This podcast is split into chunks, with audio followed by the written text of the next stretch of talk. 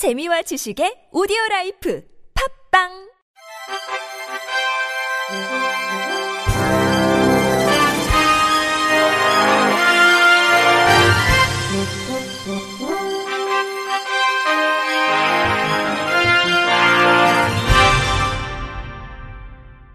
청취자 여러분 안녕하십니까? 6월 28일 월요일 KBRC 뉴스입니다. 과학기술정보통신부가 서울 동작구 소재 스페이스 살림에서 대한민국의 회복과 도약, 디지털 뉴딜과 포용을 주제로 제34회 정보문화의 달 기념식을 열고 취약계층을 위한 디지털 포용 정책에 기여한 이들에게 표창을 수여했습니다.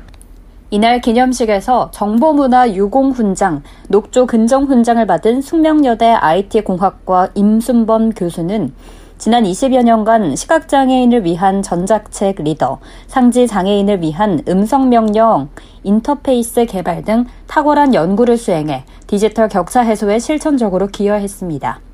아울러 정보문화 유공 포장 근정 포장을 받은 성신여대 교육학과 노석준 교수는 장애인 정보 접근성 보장을 위한 각종 지침을 마련하고 관련 법률 개정 및 정책 수립을 적극 지원하는 등 해당 분야에 지속적으로 정책적, 학술적 가이드를 제공했습니다. 대통령 표창은 이른바 고요한 택시로 알려진 청각장애인 택시기사를 양성하고 중증장애인 출퇴근을 위한 착한 셔틀을 기획한 SK텔레콤 여지영 오픈콜라보 그룹장 등 4명의 공로자와 2개 단체가 수상했습니다. 국무총리 표창은 시각장애인을 위한 인공지능 기반 음성 안내 앱 설리번 플러스를 개발하고 세계 200여국에 서비스를 제공하는 등 국내외 디지털 격차 해소에 공헌한 투아트 조수원 대표를 비롯한 5명의 공로자와 2개 단체가 수상했습니다.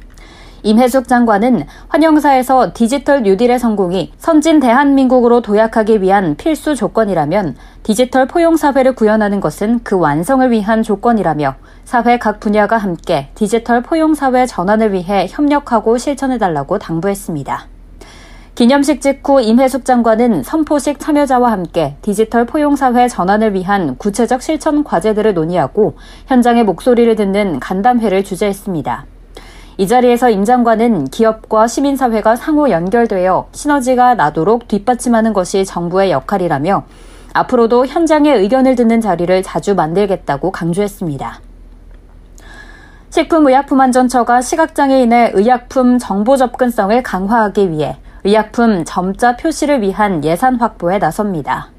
제약업계 등에 따르면 식약처는 내년도 요구안에 의약품 점자 표시 방법 및 기준 개발 예산이 반영될 수 있도록 추진하고 있습니다. 현행 약사법은 의약품의 용기, 포장의 제품명 등을 한글과 점자로 함께 기재할 수 있도록 하고 있으나 의무사항이 아니다 보니 시각장애인의 정보 접근성이 떨어진다는 지적이 꾸준히 제기되었습니다. 이에 식약처는 지난 4월부터 장애인 단체 제약업체 등과 함께 의약품 점자 표시 등 개선 추진 민관협의체를 구성해 관련 안건을 논의했습니다. 앞으로 식약처는 민관협의체를 통해 점자를 표시해야 하는 의약품의 종류와 범위, 점자와 코드 등에 포함돼야 할 의약품 안전 사용 정보의 종류 등을 논의하고 의견을 수렴할 방침입니다. 서울시가 25개 자치구와 168개 활동 지원 기관을 통해 장애인 활동 지원사 2만 명에게 마스크와 전신 보호 세트 방역 물품을 지원합니다. 시는 현재 129개 활동 지원 기관에 총 3,300개 전신 보호 세트를 배부했으며 각 기관에서는 이를 예비 물량으로 비축하고 있다가 필요시 장애인 돌봄 서비스 제공자에게 신속하게 지원할 계획입니다. 또 시는 장애인 활동 지원사 2만 명에게 방역 마스크 1인당 80매씩 총 160만 장을 지원하기 위해 사업 예산 5억 5,500만 원을 25개 자치구에 교부했으며 오는 7월까지 168개 활동 지원 기관을 통해 배부할 예정입니다. 김선순 서울시 복지정책실장은 서울시는 장애인 돌봄 공백 방지와 장애인 활동 지원사의 감염 예방을 위해 방역 물품 수급과 생활 방역에 지속적인 관심과 지원을 아끼지 않겠다고 전했습니다. 충북교육청은 보건복지부에서 시행한 2020년 공공기관 중증장애인 생산품 우선 구매 비율 실적 공표에서 전국 17개 시도교육청 중 1위를 차지했다고 밝혔습니다. 충북교육청의 2020년 중증장애인 생산품 우선 구매 비율은 2.41%로 2019년 0.69%보다 1.72%포인트 높아졌으며 2020년 중증 장애인 생산품 우선 구매 금액도 19억 1,100만 원으로 2019년 6억 5,700만 원보다 12억 5,400만 원 늘었습니다. 충북교육청 관계자는 코로나19 장기화에 따른 소상공인 상생 활성화 계획의 하나로 지역경제 활성화와 장애인 경제적 자립에 이바지하도록 지역 장애인 생산품 판매 시설에서 우선 구매하도록 안내했다라며 금액별 우선 구매 추진 방안 개선을 통한 판로 확보 등 중증 장애인 생산품 우선 구매 활성화에 더욱 노력하겠다고 말했습니다. 한편 정부는 중증 장애인 생산품 우선 구매 특별법에 따라 공공기관별 총 구매액의 1% 이상을 중증 장애인 생산품으로 구매하도록 의무화하고 있습니다. 부산 동래교육지원청 특수교육지원센터는 부산 지역 유초, 중고 특수학교 시각장애 학생 100여 명에게 맞춤형 보조공학기기를 지원한다고 밝혔습니다. 이번에 지원하는 기기는 음성정보 단말기, 화면 확대기, 점자 및 점, 전자도서, 점판, 점필, 흰 지팡이 등 15종입니다. 동네 특수교육 지원센터는 매년 시각장애인 학생들의 맞춤형 교육 및 일상생활 지원을 위해 개별 맞춤형 보조공학기기를 지원하고 있으며 다음 달 말에는 시각장애 거점 지원센터 협의체와의 협력을 통해 저시력 학생들의 시기능 평가 및 개별 맞춤형 특수 렌즈도 지원할 방침입니다.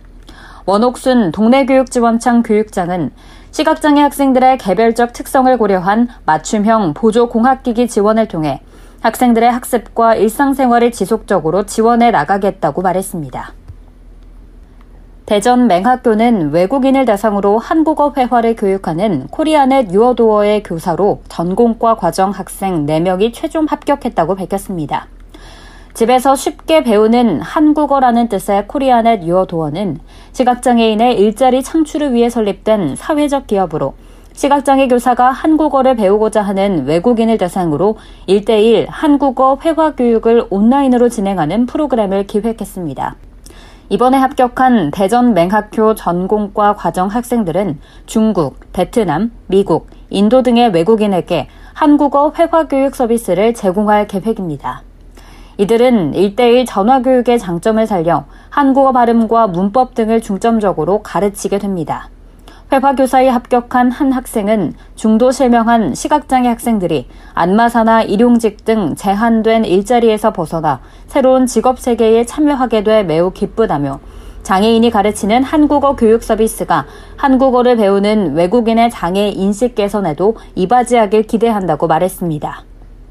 끝으로 날씨입니다. 화요일인 내일은 돌풍과 천둥 번개를 동반한 소나기가 오는 곳이 많겠습니다. 이상으로 6월 28일 월요일 KBIC 뉴스를 마칩니다. 지금까지 제작의 류창동, 진행의 김예은이었습니다. 고맙습니다. KBIC.